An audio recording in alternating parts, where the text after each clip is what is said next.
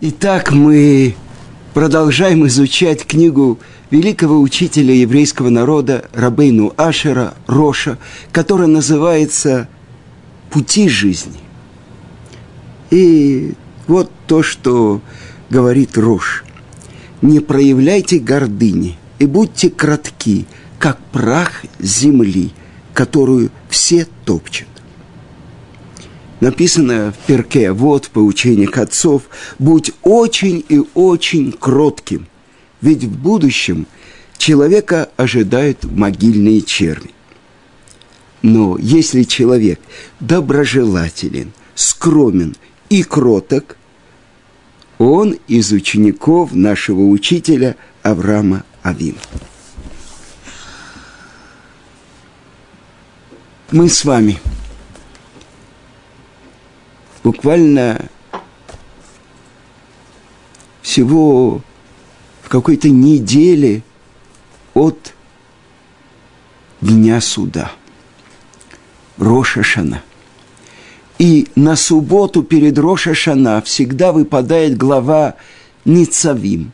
Иногда она вместе э, с еще одной главой в Елах, но именно в главе Ницавим написано – то главное чудо, которое произошло с нашим поколением.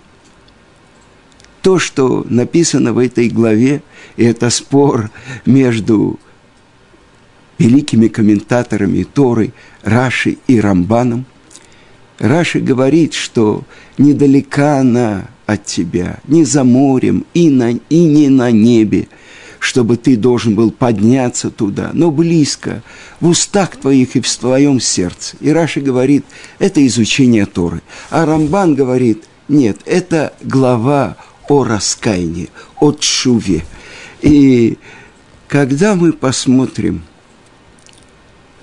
как Творец управляет миром, когда мы увидим удивительную вещь, я слышал от своего учителя Гаона Рабмыша Шапира, что он говорил, что самое смешное событие истории человечества произошло на горе Мория, там, где наш пратец Авраам должен был принести в жертву своего сына Ицкака.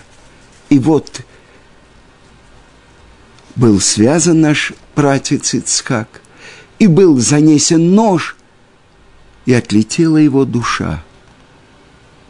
А когда услышал Авраам слова ангела «Авраам, Авраам, теперь я знаю, что трепещешь ты перед Творцом и не пожалел сына своего единственного, Ицкака, не протягивай руку к отроку и не делай ему ничего. В этот момент вернулась душа Ицкака в его тело.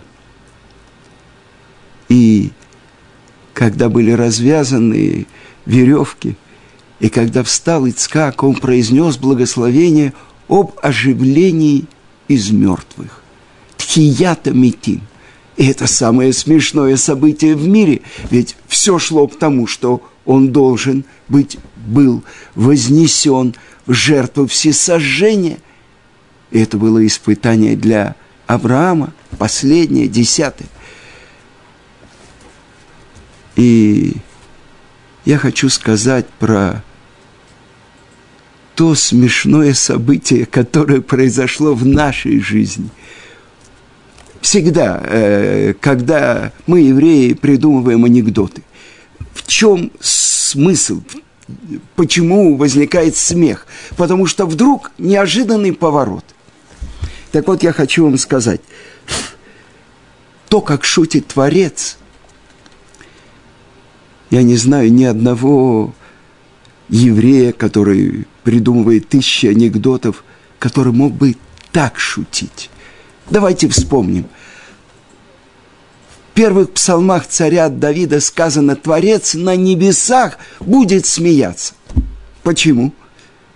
Мы видим, фараон хочет уничтожить того, еврея, который родится, и по прогнозу звездочетов должен вывести евреев из Египта. и бросают всех новорожденных младенцев, а в день, когда рождается Моше, бросают туда и новорожденных египтян. Почему? Потому что, может быть, он из египтян, может, из евреев. Это сомнение звездочет. А в результате, где воспитывается Моше? На коленях у самого фараона – так Творец надсмехается над теми, кто выступает против него. И я хочу вам сказать, наше поколение, можно определить его как поколение чувы, раскаявшихся. И я хочу вам сказать, что великий учитель еврейского народа Хофецкаим – он каждое мгновение ждал прихода Машех.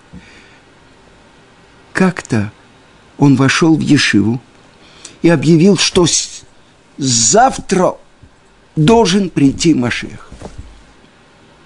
Все э, учащиеся Ешивы сидели, учились, и, и всю ночь учились. И вот наступил рассвет, Машех не пришел. Полдень, Машех не пришел – пришел Хофецкаим перед заходом солнца в Ешиву и сказал ученикам, как видно, еще один еврей согрешил, и чаша обвинения перевесил. Но как только раздавался где-то смех, как только раздавался где-то какое-то оживление, он спрашивал, ну что, это он? Он пришел? И как-то ночью домочадцы услышали, как он в своей комнате обращается к Творцу и говорит, ты что, не понимаешь? Если ты его не пришлешь сейчас, кому же он придет?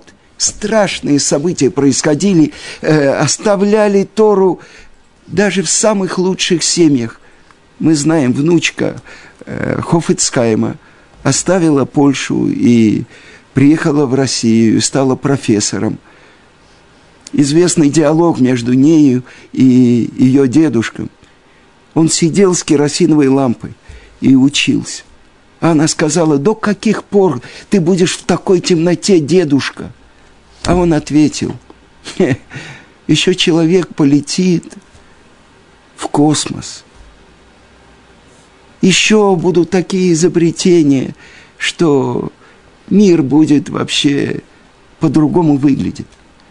Но что с человеком? Что с человеком? В какой темноте вы находитесь? Что я хочу сказать? Когда Хофицкайм задавал такой вопрос Творцу, по страшной статистике, чуть ли не 80% евреев Польши отправляли своих детей в польские школы. Какие хедеры, какие традиции. Это все в прошлом. Сейчас же светлое будущее. Вот в России строят социализм, вот это идеи Маркса. Какой темноте ты сидишь, дедушка? И действительно, это была правда.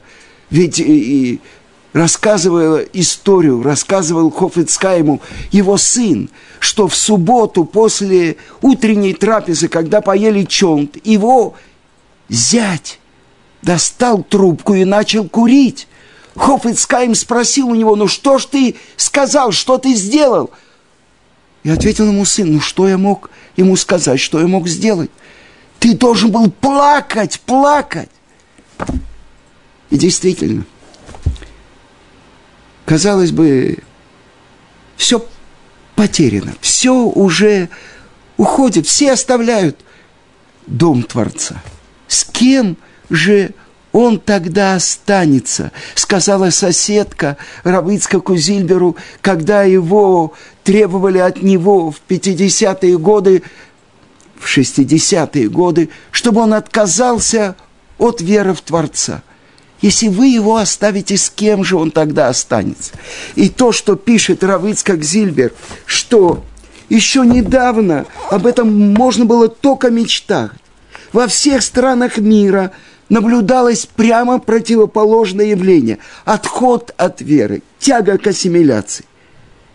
Тогда Равыцкак в конце Второй мировой войны думал переводить Талмуд на русский язык. Кто же сможет учить его на арамейском? И вот как шутит Творец. Те, которые были так далеки. Но мы с вами, я не знаю, я еще был октябренком, у меня была звездочка, и там был кудрявый мальчик.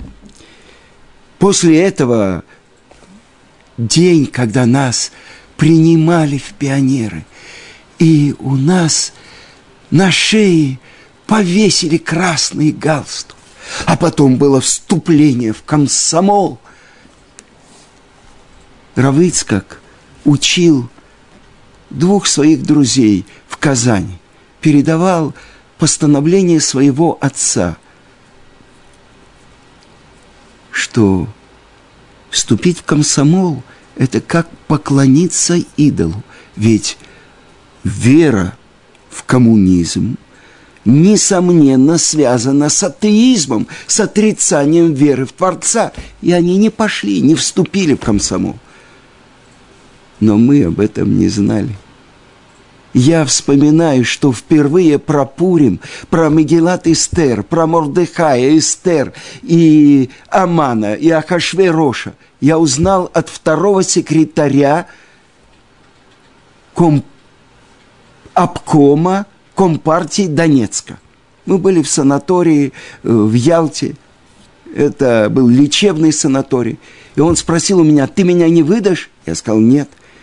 Ты знаешь, что такое Пурим?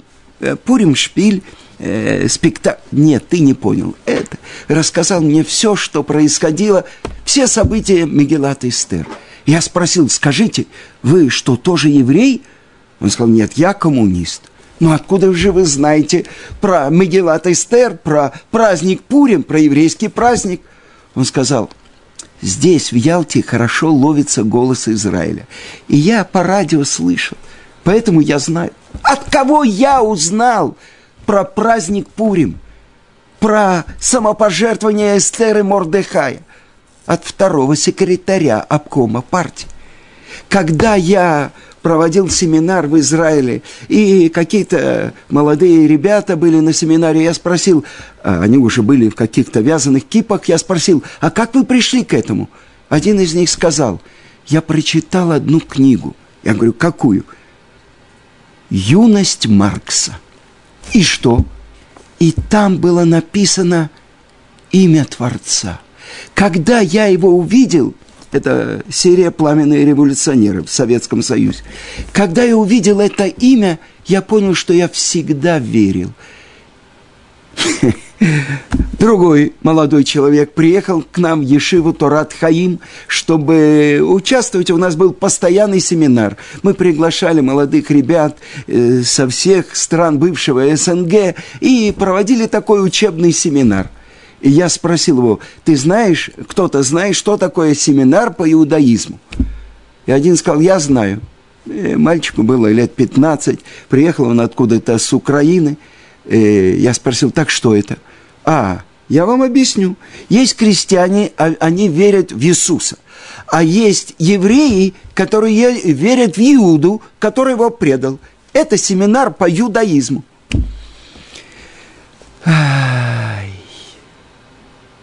то, как шутит Творец. Он берет нас, самых далеких. Раши объясняет, почему в этой главе, в которой написано э, о раскаянии, и возвратит Ашем, Бог твой, изгнанников твоих, и смилуется над тобой, и вновь соберет он тебя из всех народов, среди которых рассеял тебя Бог всесильный твой.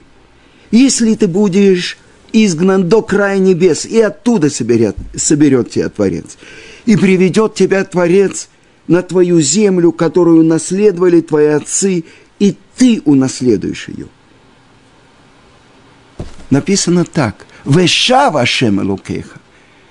Э, переводится и вернет, возвратит. Но шав это и вернется.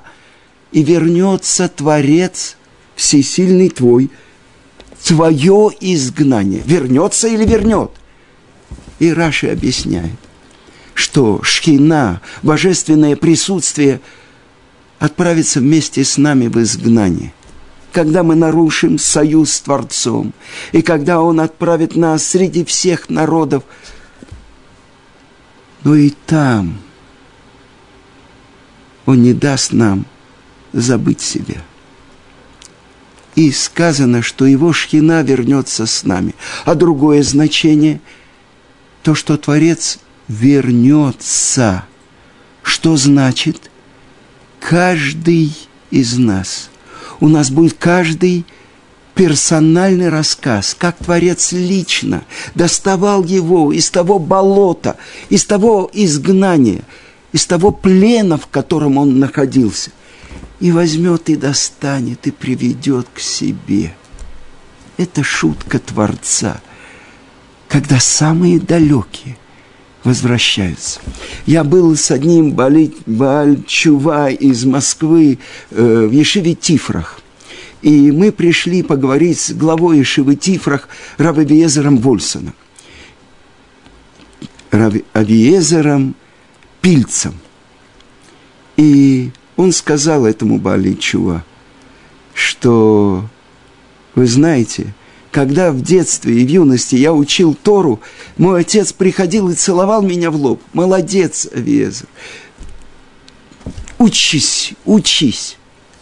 А вы выросли по другую сторону. Вы же не знали ни одной буквы еврейского алфавита. И вот вы, как наш пратец Авраам – искали Творца и открыли его, вы пойдете навстречу царю Машеху. Несомненно, наши учителя, такие большие мудрецы, как Рабы Виезер Пильц, они делают шуву больше нас. Мы когда-то были без кипы, надели кипу, когда-то не знали ни одной буквы еврейского алфавита, выучили буквы, начали складывать слова, даже немножко научились переводить эти слова со святого языка на наш язык, на котором мы думали, на котором мы учились. Первым был – наш учитель Равыцкак Зильбер, который принимал нас, каждого из нас, как своего самого дорогого и самого любимого сына. Я хочу вам сказать, э, уже 12 лет тому назад вышла книжка «Счастливцы». И эту книжку я составил э, как бы, чтобы описать то чудо, свидетелем которого я был – с 91 года до 2006 я каждые три недели ездил в Москву преподавать там, и на три недели возвращался домой. И вот то чудо, которое происходило на моих глазах, как э, буквально на пустом месте в Москве э, образовался Бейт-Мидраш, потом как он неожиданно расширился и превратился э, в Ешиву – как мы снимали деревянный домик в Подмосковье, и как он стал тесным, и как нам нужно было уже не деревянный домик, и как мы переехали в Удельную, а потом переехали в Хрипань. Это все происходило на моих глазах. И главное чудо, которое я видел, что приходили ребята, которые были так же, как и я, на где-то 15-20 лет раньше – далеки от э, всего еврейского. И, естественно, не знали ни одной буквы еврейского алфавита. И, естественно, э, часто у них были имена и фамилии совсем не еврейские. Бабушка еврейка, мама еврейка, но... И вот как они делали свои первые шаги, как они делали единственное Ишива в мире, в которой есть комната для обрезания как они получали свои еврейские имена, как они переходили с урока на урок, с первого урока на второй, с второго на третий, с третьего на четвертом, на котором уже все преподавание велось на иврите.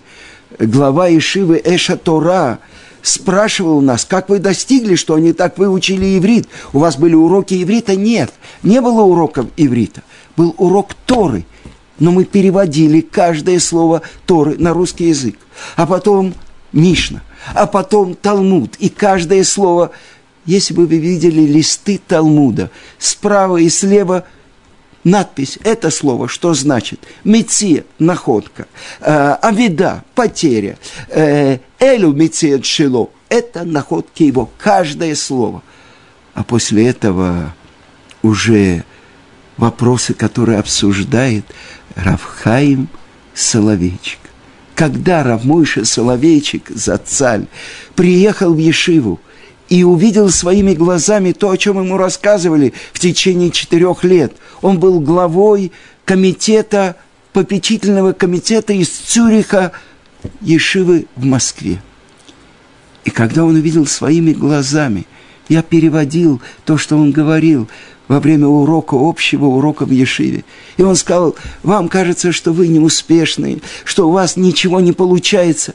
Здесь за полгода, за год, не зная ни одной буквы еврейского алфавита, вы приходите к тому, что вы учите Талмуд с комментаторами первыми и последними. Если вы уже через полтора года можете обсуждать то, как объясняет это место Талмуда – Равхаим Соловейчик, дедушка Равмойши Соловейчик. Вы получаете здесь такую помощь с неба, которую не получает нигде. Так вот, в основании этой Ишивы был наш учитель Равыцкак Зильбер, Рав Александр Айзенштадт, взял Равыцкака Зильбера, и они приехали в Цюрих и рассказали Равмойше Соловейчику про то, что происходит в Москве. Как 89 год, еще советская власть, еще все, но уже пробиваются вот эти ростки. Первые молодые люди хотят учить еврейскую мудрость, Тору, Мишну, Талмуд. И тогда он попросил у другого важного деятеля еврейской общины Цюриха Александра Левинштейна, чтобы они пошли к одному миллионеру, другу Рава Александра Левинштейна. Зачем? Потому что мне кажется, что наступило время открыть Ешиву в Москве. В Москве? Там, где коммунисты? Да, да. Мне кажется, что наступило уже такое время. И после встречи они вышли с чеком, которого хватило на первый год деятельности, э, тогда это называлось Бейт-Мидраш. Сняли квартиру, привезли книги Рав Александр Айзенштадт, Рав Довид Крюгер и начали преподавать Тору. А на празднике уже приехал туда Рав Ицкак Зильбер и Рав Аврам, его зять, муж его дочери Хавы – и вот в квартире на Соколе молились 20-30 человек. Тесно было. Но Рав Купер, Куперман, он рассказывал, что там прямо можно было дотронуться до шхины. Тесно было. Они старались молиться не очень громко, чтобы соседи не вызвали милицию трубили в шофар, так, чтобы тоже слышали только те, кто находится в комнате. Но вот это пробуждение, которое там было, ростки чувы, раскаяние. Что это раскаяние? Мы же об этом даже не знали. Это называется раскаяние. Просто мы хотим знать нашу Тору. Мы хотим знать, что такое быть евреем. это то, что я записал в книге «Счастливцы». Мы, выросшие в СССР, привыкли к тотальному лицемерию. Думали одно, делали другое, говорили третье. А когда я летел в Израиль, я просил, чтобы мне послали учителя.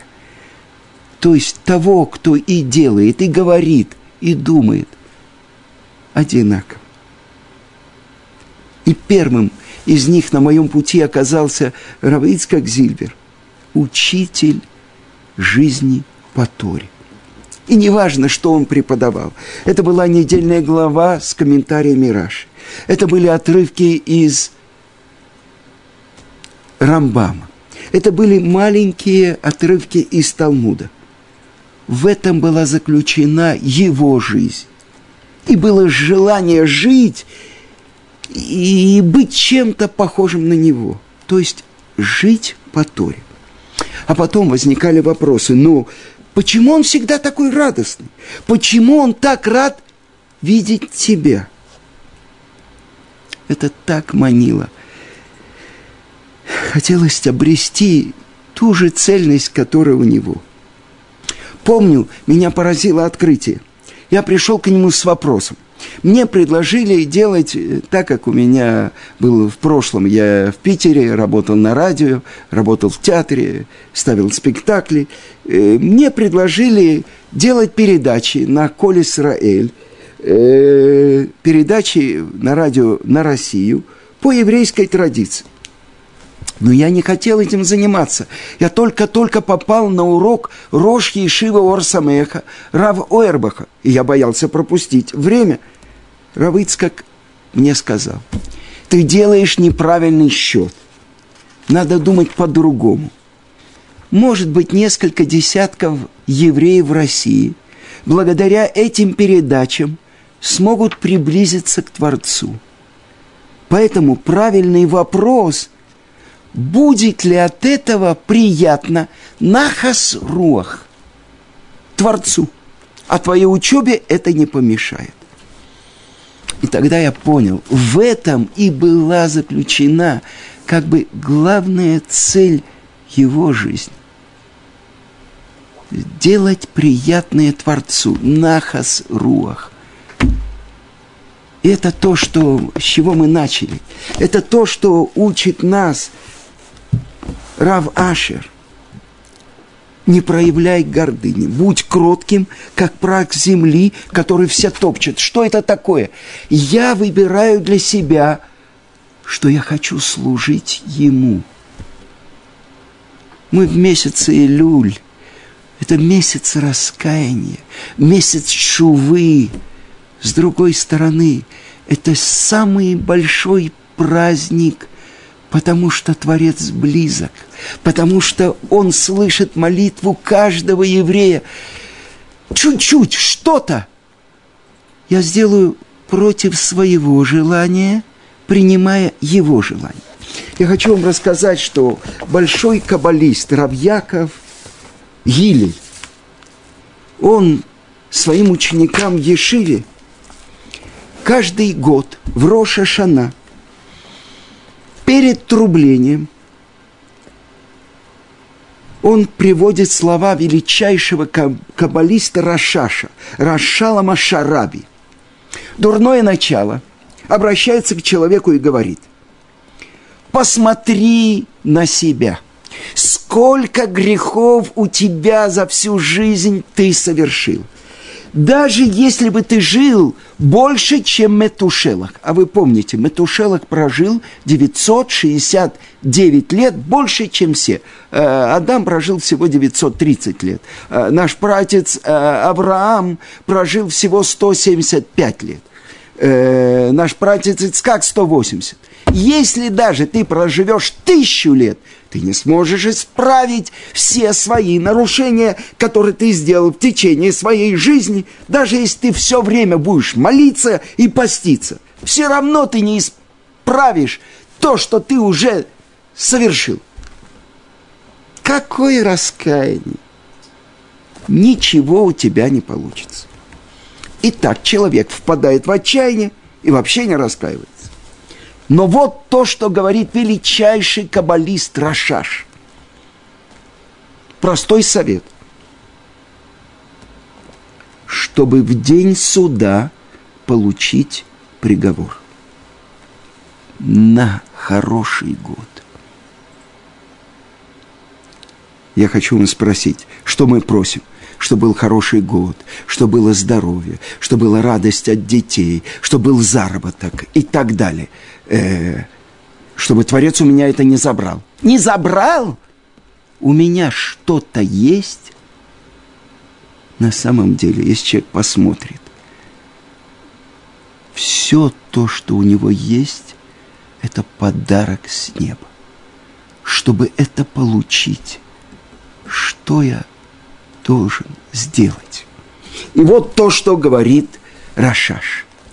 В тот момент, когда в Роша Шана сказано «Трубите передо мной в Роша Шана в шофар, кидейшит там лихуни алейхим», чтобы вы воцарили меня, приняли на себя мою царскую власть. В момент трубления, что человек на мгновение должен подумать, что он берет на себя? Исправить что-то самое маленькое, но точно исправить. И тогда что происходит? Если он сделает это искренне, то в этот момент он будет считаться полным бальчува, полным раскаявшимся. И, несомненно, он заслужит хороший приговор. Одна решимость в сердце может перевесить чашу весов в нашу пользу. И хотя на практике мы пока еще ничего не сделали – но вот это искреннее намерение засчитывается как полноценное раскаяние. Об этом главное помнить в течение вот этих всех восьми дней до Йом-Кипура. Потому что это желание должно быть увеличиться и усилиться. Одно доброе намерение ведет к другому и попытаться сделать. Это то, что в Мидраше на Широширим говорит Творец. Откройте мне отверстие на маленькое игольное ушко, и я открою перед вами ворота всего мира. Но это отверстие должно быть в железе, твердое. Вы понимаете, что хочет Творец – он хочет нас обвинить или оправдать. Это то, что затыкает рот ангелу-обвинителю, сатану. Ничего не может сказать. Почему? Потому что он видит, как мы любим заповеди Творца. Как мы приходим в день суда, чтобы воцарить его прежде всего над нами, а потом над всем миром это ключ доброму году, который, несомненно, Творец нам даст, если мы вспомним, какие мы счастливые, и какой смех раздается в нашем поколении. Мы оценили шутку Творца. Кого Он взял? Нас с вами. Откуда? Оттуда, из плена.